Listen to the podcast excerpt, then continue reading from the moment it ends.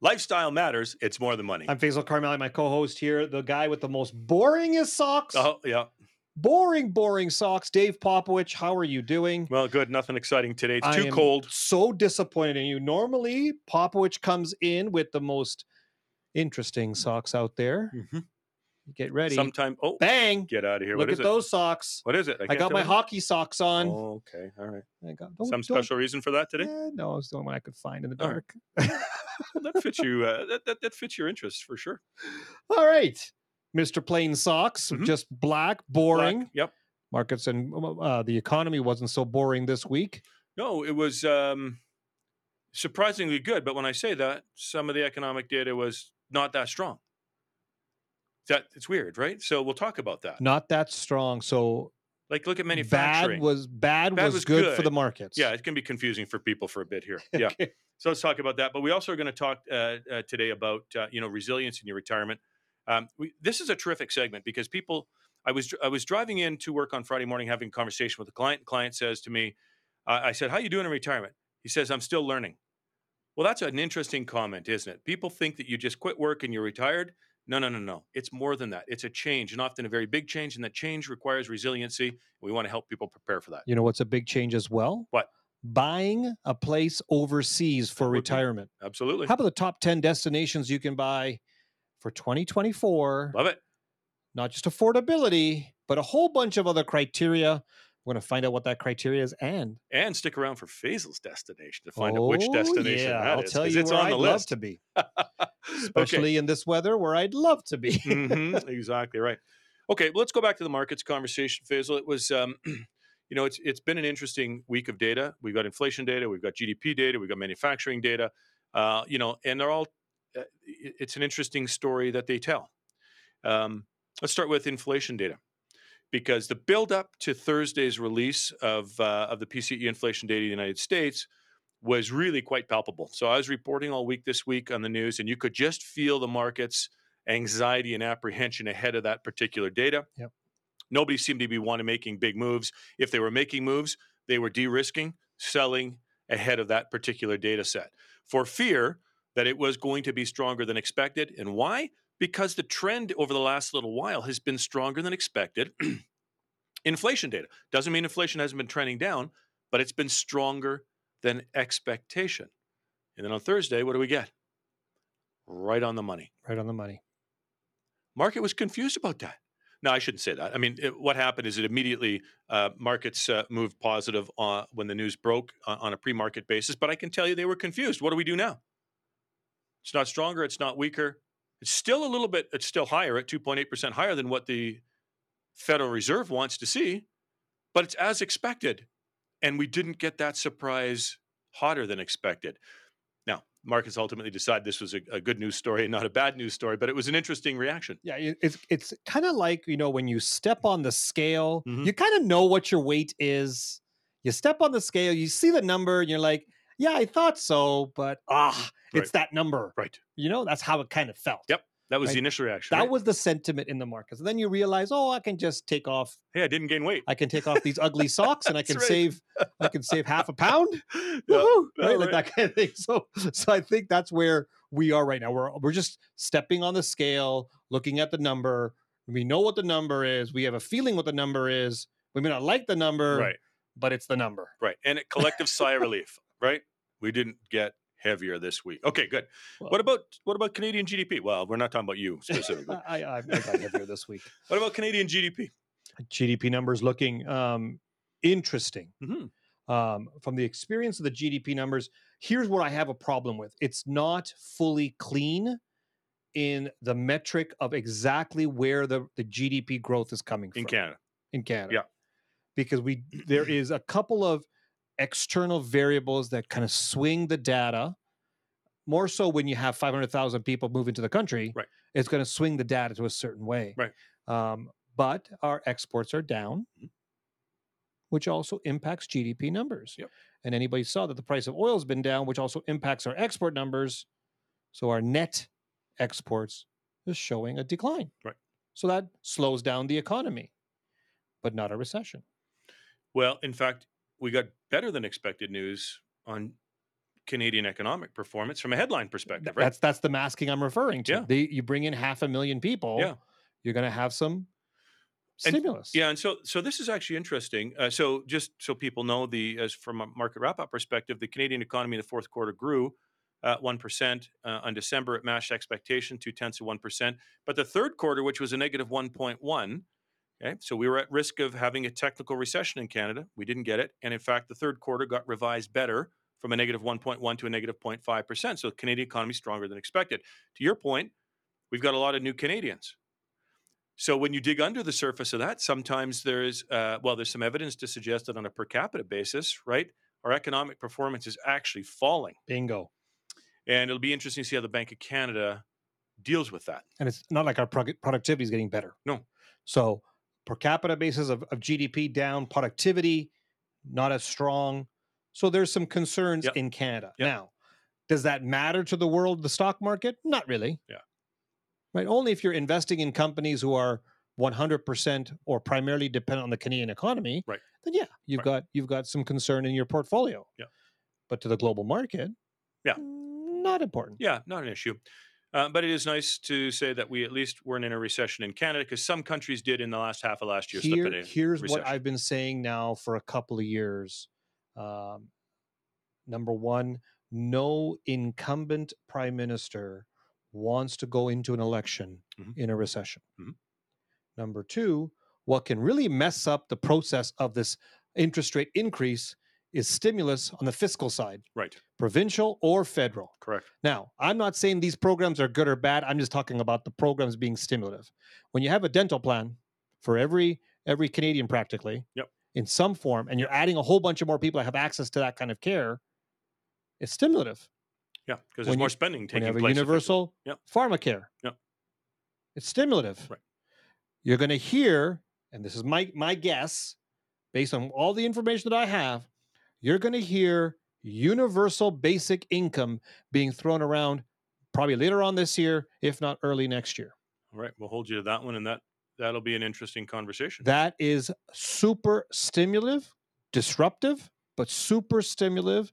Go back to the pandemic when everybody got right. CERB. Yep. That was stimulative. Right. And if you're going to bring that back in, whatever the amount is or however, it is a it is a great political tactic to get elected, even though it may not come out the way that they're describing it. Right. But any type of fiscal stimulus while you're raising interest rates can be counterproductive. It may prevent us from getting into a recession, but that doesn't mean it's going to bring inflation down as quickly as the Bank of Canada would want. Yeah. It is a bit of a slippery slope um, for all central banks right now. When is bad news good news? When is bad news good news? when, when it when it falls in your narrative. yeah, exactly. Yeah, good point. Okay, so let me give you an example. Uh, on Friday, got some um, some data on uh, manufacturing in the United States, and uh, contrary to well, the manufacturing sector has been in a recession, I would argue, globally for most countries, um, and we got a little bit weaker reading in the United States than what was expected, and some of the prices. Underlying price pressures uh, were out too, so that that's a good news story in the markets because it takes some of the pressure off the Federal Reserve um, with respect to their monetary policy. In Canada, we got the opposite. We actually got an improvement, right? And so there's going to be a difference. And you and I have talked about this. There's going to be a difference in the recovery of do does an economy go to recession, right? Japan and Germany, okay, in recession for the last half of last year. We we skipped it. U.S. is not even close. They're they're still growing like crazy. There's going to be some differences now going forward about how different economies are uh, are uh, either uh, slowing or reaccelerating. So generally speaking, global pandemic hits the entire world from a, to a recessionary period. After the pandemic, generally speaking, a global recovery. Right. Now, is it all going to be the same in the same direction? Right. We think not. Right. So stay tuned for the next six, seven months to find out which countries are going where and where the opportunities lie. Uh, Faisal, uh, change is inevitable throughout life, and when we go in, you know, from work to retirement, when you start thinking about it, and when you actually go through it, it's a point of change, and that change can often create anxiety and stress and uncertainty. So let, let me paint the picture of some of the most common conversations we have with viewers and listeners of the show, with our clients. Let's paint the picture. Mm. We have an individual or a couple that are planning on retiring a few years out. They know that they're working right now. They know they have a date in mind of when they want to call retirement, but they really don't know what retirement's going to look like. Mhm. And that that transition, that change, um, can be scary. Yep. Um, it requires thought. Some people like to, I call hedge their bets. Mhm. They like to transition to a, uh, to what we call retirement, but still have an I'll again use the word anchor to what they have been for. Uh, consultants in this city are huge for Yep. this. I'm going to reduce the number of hours. I just want to be engaged, but still kind of anchor to that work life. Yep. And then I want to have retirement. I kind of want to have the best of both worlds. Yes. And it's hard to have that kind of transition or change if that does come up. Yep. And so let's talk about resiliency and let's talk about change and let's talk about the fear of all this. But we, we you and I can't just do this alone. We need an expert, of course. That's right, we do. So we've got Dr. Robyne uh, Hanley-Dafoe, is an educator, an author, and a resiliency expert. Robyne, welcome to the show. I'm glad to be here. Thank you, gentlemen. All right, so I think we've done a decent setup there, at least in in our understanding of change and the anxiety. So we're going to throw it to you right away. Um, as people are thinking about this point in time of retirement, which is a change, a big change for many people, um, it does create those emotions around anxiety. And I imagine there's, you know, you've got some thoughts being a sort of a change and a, real, a resiliency expert about what we might want to be aware of as we're going through this. Yeah, excellent question. So I think the reality is to acknowledge that any change season or any type of a transition, by the very nature, is going to make people feel a wee bit wobbly, make people feel like not quite sure. Again, that uncertainty starts to become more apparent. And what's really, I think, important to recognize is that that is a normal response to any type of a change because we haven't done this before. We almost go back to a rookie status of like, hey, we haven't done this before. I don't know what this is going to look like.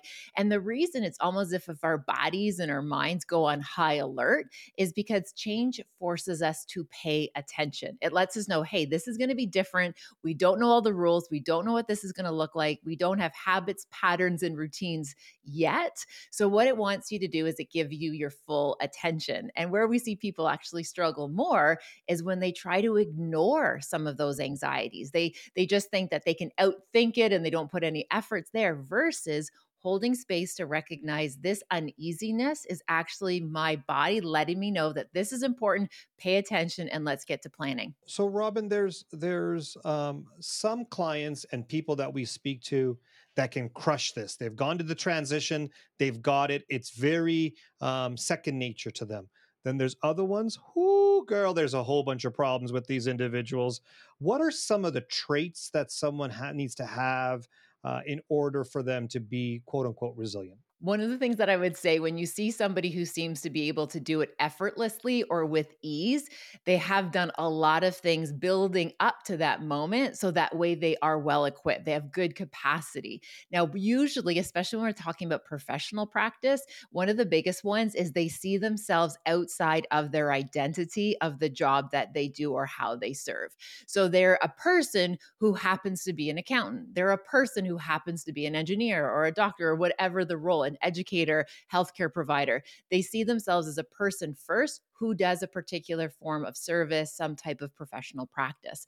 When we have that reverse, it's like when you introduce somebody and the first thing they do is they tell you they're a dentist. It's great. I want to know what else is about you. So, again, just recognizing where we anchor that sense of security and identity. So, first one is that idea of being that person who does something. We would argue that those are people who transition because there's more room in their identity or the definition of who they are and what they're all about. The other is that they often have a really strong home team. It's home base of persons who, again, help them see themselves as more of just this one particular role. And again, when people transition out of those identity places, that's where we start to see like they experience some friction. Mhm. Robyne, anecdotally in our practice, Dave, you can probably confirm on this one. Generally, it's the male clients of ours that have a bigger challenge. Our female clients, not as much of a mm-hmm. challenge. And the is the empirical data match our anec- anecdotal data that we have in our office? Yes, yeah, we would see that across the board, and and we do know that women we have seen again, there is research that shows that they tend to be a wee bit more flexible and more adaptable to change, given that they are always in this kind of place of change seasons as they go through their professional careers. They've been able to multitask versus a lot of persons, unfortunately, will monotask or will only see themselves as, you know, this is who I am and this is what I do, and and don't actually carry some of the invisible labor that happens when you hold roles outside of your professional practice, which we know women tend to be the persons who hold a lot of the emotional labor and the invisible labor in their family systems and communities. I like that word, invisible labor. Yeah, and and it, Robyne's saying exactly what we've seen, right? And women have tend to have relationships and social connections outside of work. Men get so invested in their work and their identity, and everything is tied to that. That when it goes right, it's like Robyne is saying. There's nothing. I'm not a person. I am this. Right? It's not a full person. That, that's very interesting. I am curious, though, and see if we can help our our male listeners. So can can it actually be learned? Absolutely. That's what's really remarkable about um, the human spirit and the human condition is that we are very adaptable. And often when people say things to me like, oh, Robyne, change is scary, what I actually think is more scary is not changing. Like, could you imagine being stuck in time and you aren't able to have any agency to reinvent yourself, to reimagine what's possible? So, absolutely, when we practice what we call that nimble thinking versus that brittle thinking, it's a starting point to start seeing ourselves as our ability to contribute beyond just our professional roles. And we can do that by, again, essentially like walking into that unknown and getting really curious about like, what are things that I find of interest? What are those hobbies? What are those activities? How can I find myself in these different places and spaces? And one of the transitional tools that I find really helpful, especially working with, um, again, the male population as they're going into retirement, is is opportunities to give back, ways of being of service, being able to be in the role of a mentor, so you can stay kind of that foot in the door within the professional practice that is familiar to you, but you're doing it in such a way about giving people, you know, your hard earned wisdom also starts to help create conversation and seeing what's possible outside of the traditional roles. Robyne, we have about a minute or so left before we have to go to break. Uh, let's give all of our, our listeners and viewers top three tips Robyne has to be more resilient as you go through this transition? Number one is cope ahead of time. Okay. So making sure that you cope ahead of time. Don't wait for it to happen and then try to recover. So make a plan. We always feel better when we have a plan. Even if the plan changes, having a plan is starting, is going to make us feel a lot better in that. So cope ahead of time. Number two is you're not alone. Actually have conversations with people in similar seasons, maybe two years ahead of you, two years behind you, and start just having those conversations. Be like, like, hey, what was this experience like from you? People love to talk about themselves. So getting people to talk about themselves, to tell them like, hey, this is how I stick handled it and this is what worked, what didn't work. So tap into the resources around you. And the third one is just like it's just a decision at a time. We don't have to figure out the entire staircase. It's just the first step. So you don't have to figure out what are my next, you know, 30 years going to look like, 40 years going to look like. Literally what is important in this quarter that I need to do to be successful personally and professionally so I can transition with a relative relative degree of ease. Three solid, solid ideas right there. I want to thank you so much, Dr. Robin Hanley Defoe, educator, author, and resiliency expert. Thank you for joining us today. Thanks for having me, gentlemen. Take good care. One of the things, Faisal, that everybody dreams about is either travel or even better, living overseas or living internationally, right? Get away from the cold winters. Yeah, especially now, this weekend. exactly. it reminds away. you, yeah, you might want to be somewhere. So we warmer. have, you know, in our hands the top 10 retirement destinations for 2024. Um, the first question normally comes to us is how the heck do they get this list? Yeah. You know, all the What's work the criteria, they do. Right? What's the criteria? Yeah and and how easy is it as Canadians right. to live abroad? We we're not going to get into the tax situation, and we're not going to get into into that. We're going to talk about lifestyle and enjoying those areas. Right. But you and I are not the experts in that area. Nope. But Kathleen Peddicord is. She's the founder and the CEO of Live and Invest Overseas. Kathleen, welcome to the show. Hello, you guys. Great to be here. Thank you for the invitation. Well, thanks for joining us. Uh, maybe let's start exactly where what Faisal can, said. Can we tease everybody? Oh, let's, you want to you want to let's do a little bit this? of a tease of, okay. of, number 10, 9, and 8, and then go into how we got the criteria. Oh, okay. You're okay with that? Oh yeah, sure. Kathleen, business. let's go right into it. Number 10, Santa Mara. Uh, Santa Marta, yeah. Santa Marta, Colombia. Tell us a little bit more about Santa Mara and the other two, well above that, number nine and number eight on the list. I'm going to let you read off the list because I don't have it in front of me and I don't have it committed to memory. But I will say Santa Marta, Colombia is a great Caribbean beach choice. And it's a very affordable Caribbean beach choice. Cartagena, Colombia is better known. Santa Marta is just up the coast from there. It's the same, you know, quintessential white sand palm tree lifestyle with a colonial city, right? You know, providing that level of comforts and amenities and history and culture but it's super affordable. A couple could live there on $1,500 a month or less. Let's take on uh, Phuket or Phuket, depending on how you pronounce it, Thailand. Phuket, Thailand is another beach option. Uh, again, really affordable. So, th- one, one main criteria, of course, for all these choices is budget. So Phuket is a top choice for someone who wants something a little more exotic because it's in Southeast Asia. So it's not a quick hop like Colombia could be, for example. You could, you know, commute back and forth. Southeast Asia is a trip, but if you're up for it, a big adventure and something exotic, a little outside your comfort zone, it's an awesome place to live at the beach. Let's make our way up to Belize. Let's pick out over there. What what brought Belize under the under the list? Uh, Belize is one of my all time favorite places to spend time. Belize is a tiny country. Language is English, which is a big plus. Uh, for such a tiny country, it offers a diversity of lifestyles. So it's got Caribbean islands just off its mainland shore. It's got a couple of mainland coastal place uh, destinations that have a lot to offer for lifestyle. If you want coastal living. But my favorite part of Belize is inland. It's called Cayo, which is in the mountains. It's a it's a region of rivers and Mayan ruins and rainforest. It's someone who wants a real outdoorsy life, sunshine year round, great weather. A great place for kind of going off grid. Great place for growing things. It's it has a it's kind of the breadbasket of Belize and a breadbasket of the region. All right, now that we got the little tease out of the way, people mm-hmm. are wondering how did these make the list? So let's go there first now, Kathleen. Where how did how did you get to the top ten list uh, for 2024? Exactly. It's very hard because you're spoiled for choice. Once you begin looking beyond your own borders for retirement or even making a move like this earlier on in your life, oh my gosh, there are more than 200 countries, and within each country, many, many tempting options in many cases. So, how do you choose? We have broken it down. I've been doing this for almost 40 years. So, based on 40 years of experience covering this beat and 26 years of personal experience as an American living abroad, first in Ireland, then France, now Panama, we and all of my editors likewise are expats themselves living this lifestyle. Based on that real world experience, we've come up with 14 categories of criteria that we think are the to give you you know guidelines because you do need help making a choice. You really are spoiled for choice. Cost of living as i mentioned is going to be top for most people. Many people start this line of thinking in the first place because they're looking to reduce their cost of living. They're, they have a budget and they want to stretch it as far as they can especially at the retirement stage of life.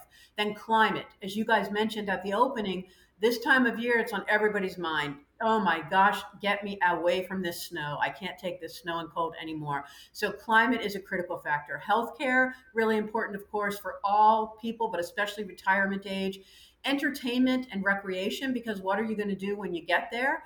English spoken. As I said, one of the main uh, selling points for Belize is the language is English, and not everyone, especially in retirement age, is up for learning a new language expat community? Is there one for you to connect to, or are you going to be really going it on your own and and paving the way yourself, which can be hard work? How local do you want to go? Is an important question to ask yourself. Infrastructure, especially if you're interested in starting a business or if you want to keep up business or investment activities in the place where you're moving from, you need good infrastructure, right? Environmental factors, crime that's critical. And i will say that for every place on our index every year you can take for granted that it's safe. That it's it, it's not a question of relatively how safe is it but we would not recommend a place or include it on our index if there was any fear for you know for your safety for your personal safety. Real estate restrictions are sorry i'm almost finished. There are just two more. Is real estate restrictions is the purchase of real estate restricted for foreigners residency if you want to stay full-time indefinitely what are your options to become a legal resident? And then taxes and you guys referenced this one and we put it last because it, it's it shouldn't drive the conversation or be the reason you make a decision but for sure you want to factor it in. So, you know, Faisal, one of the things when when I talk to people uh, about retiring and adding an international destination, there's a romance attached to it, uh, but not necessarily a, practic- a practical experience related to it. So, Kathleen, I'd love to get your feedback, your tips for somebody who has been through it, who's interested, uh, you know, perhaps hasn't uh, lived overseas or internationally. What should they do in preparation? for this journey that they're going to take if they decide living abroad is is part of their uh, part of their journey uh, it, it might seem unlikely but i i advise people to start by taking inventory of yourself and your uh, your likes and dislikes, your wants, your priorities. Know yourself is how I put it.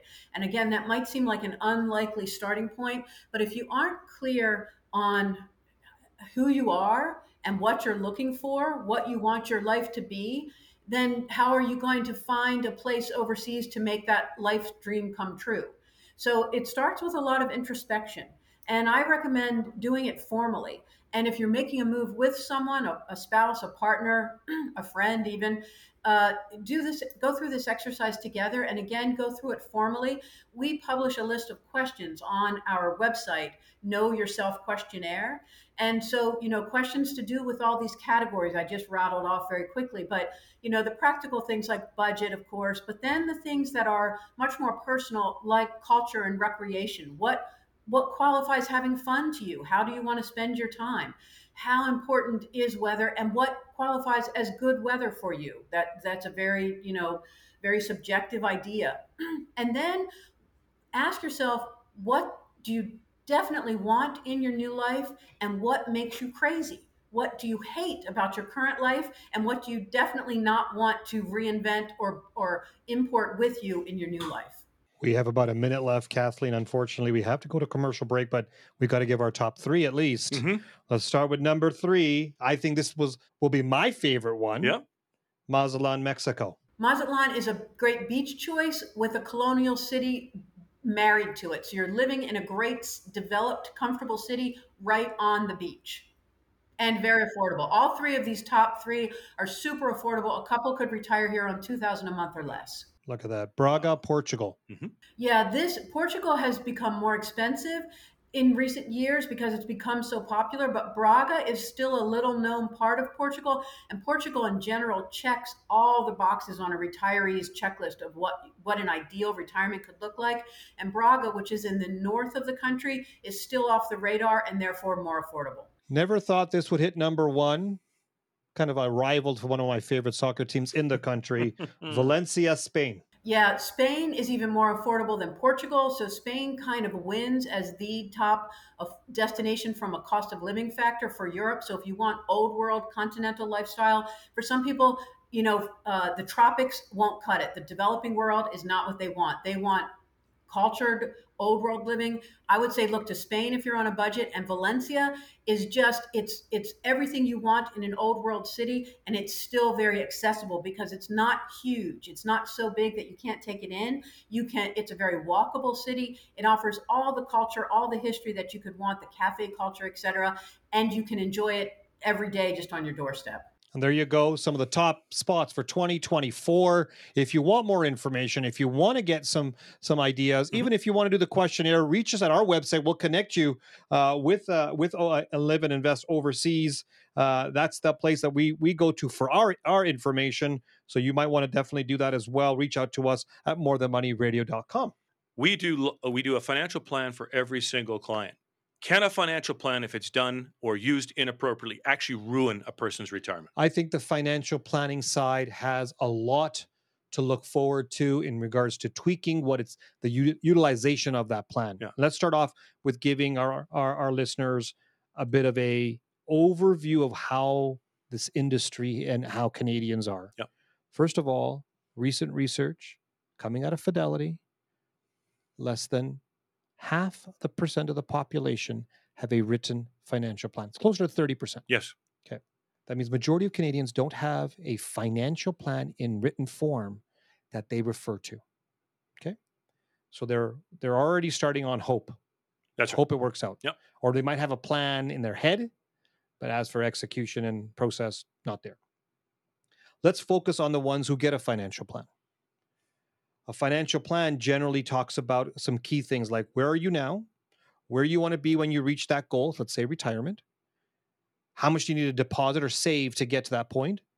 And what kind of rate of return and assumptions on inflation and taxes are you going to put into play? Yes. And then let's measure this plan against how things are going. And they're using this financial plan in the most deconstructive way than I've ever seen in history.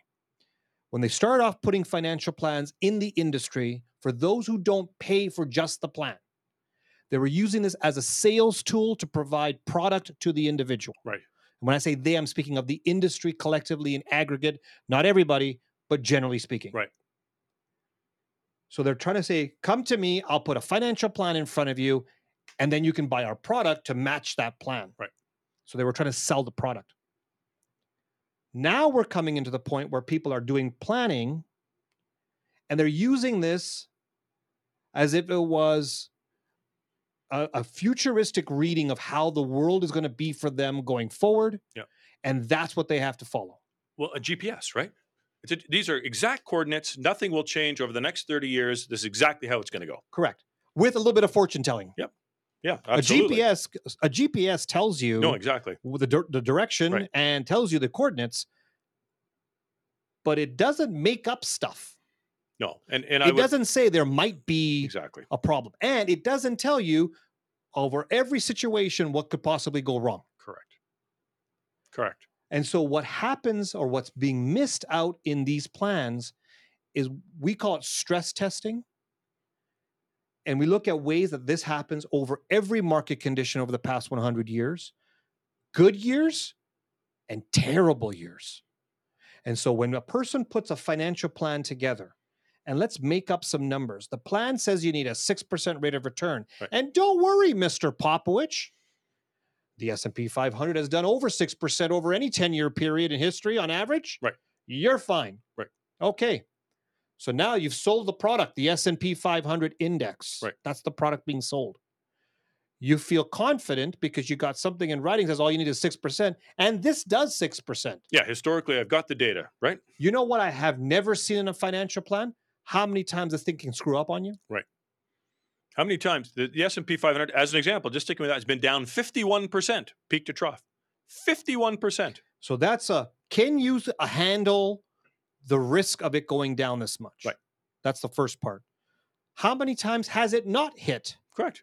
that rate of return that you're putting in an assumption in your GPS without telling you what the future is going to be? Most people don't know that the average rate of return that gets published, almost never does the index do an average rate of return. It does plus or minus that in very wide variations. That's why our industry in a financial plan puts in a number and then they use that number and they say on average Right. this number. The plan does not say on average you have to get that rate of return Right. and they're giving you random distributions of rate of return. They're saying you have to hit that number Correct. on average every single year. Otherwise, you're not going to make it. That's right. So, what's the probability of that happening? Right. So, failure number one you want to mess up your retirement? Invest in a GPS that doesn't tell you where the where there's a lot of problems in the uh, down the road. Yeah, Well, the the GPS gives you the coordinate of the destination. But if you think your retirement experience is going to be straight line from here to there, in any way, shape, or form, including your financial performance, You've you're going to be disappointed. You've been sold to. That's right. You've been sold to. Right. You haven't been educated. Right. You haven't seen the the good, the bad, the ugly. Right. So that's problem number one of a destruction of what a financial plan can do. Number two, the plan. Let's talk about retirement. Here's where you are in 2024. You want to retire in X in X year in the future. Just do this, and you'll get there. What the heck happens in between those points in time Yeah. and throughout retirement? Yes. when we sit down with clients and we go through what's the plan for the future, yes, we're talking over the next 20, 30 years for sure.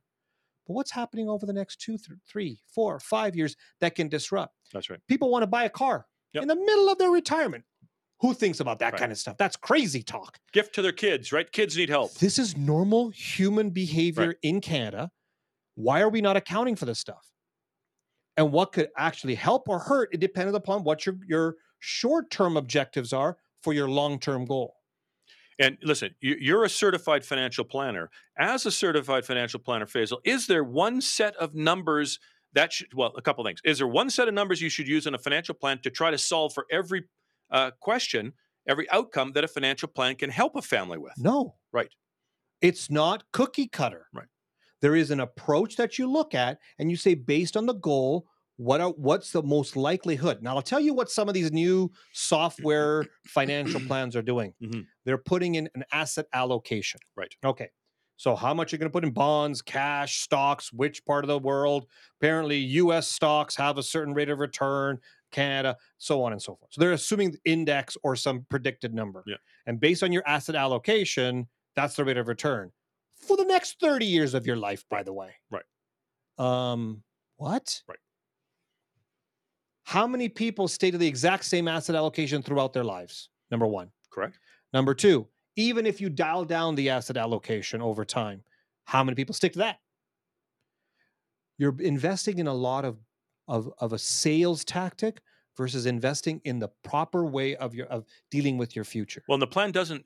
The plan, uh, you know, you talked about the asset allocation. The plan uh, doesn't dictate to you the structure of your investment portfolio in retirement. I mean, that's a number one failing, right? You're you don't have a singular goal of growth anymore. This is why we have the four buckets. So there's a massive failing there. There's a massive failing if people don't understand that it is not a set and forget. You do a plan once and it's done. No, it's an actuarial uh, a plan. You need to update it on a regular basis.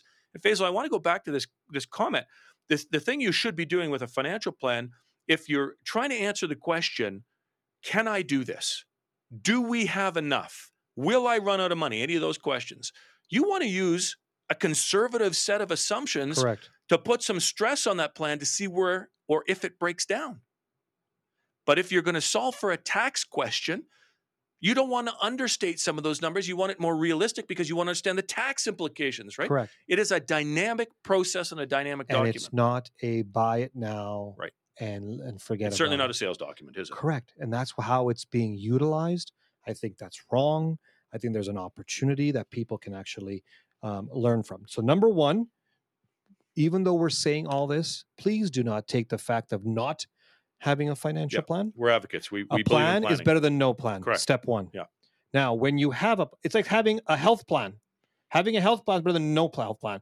But if the health plan says you're going to just have to eat protein for the rest of your life, that's not accurate. There's a whole bunch of other things that need to happen in order to stay healthy through every phase of your future.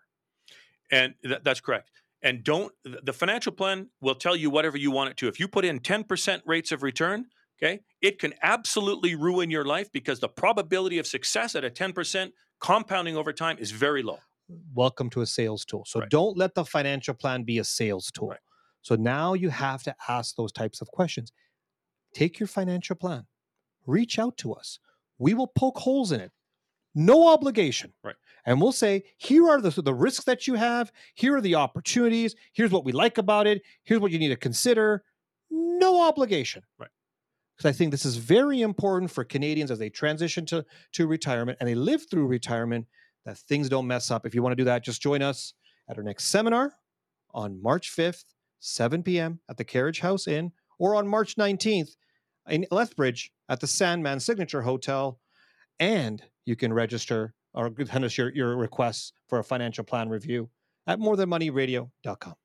Well, on behalf of Faisal myself, Dave, I want to thank you for joining us for another edition More Than Money on QR Calgary. We look forward to chatting with you next week. David Popowich and Faisal Karmali are portfolio managers and investment advisors with CIBC Wood Gundy in Calgary. The views of David Popowich and Faisal Karmali do not necessarily reflect those of CIBC World Markets Inc. Clients are advised to seek advice regarding their particular circumstances from their personal tax and legal advisors. If you are currently a CIBC Wood Gundy client, please contact your investment advisor. CIBC Wood Gundy is a division of CIBC World Markets Inc., a subsidiary of CIBC and a member of the Canadian Investor Protection Fund and Investment Industry Regulatory Organization of Canada.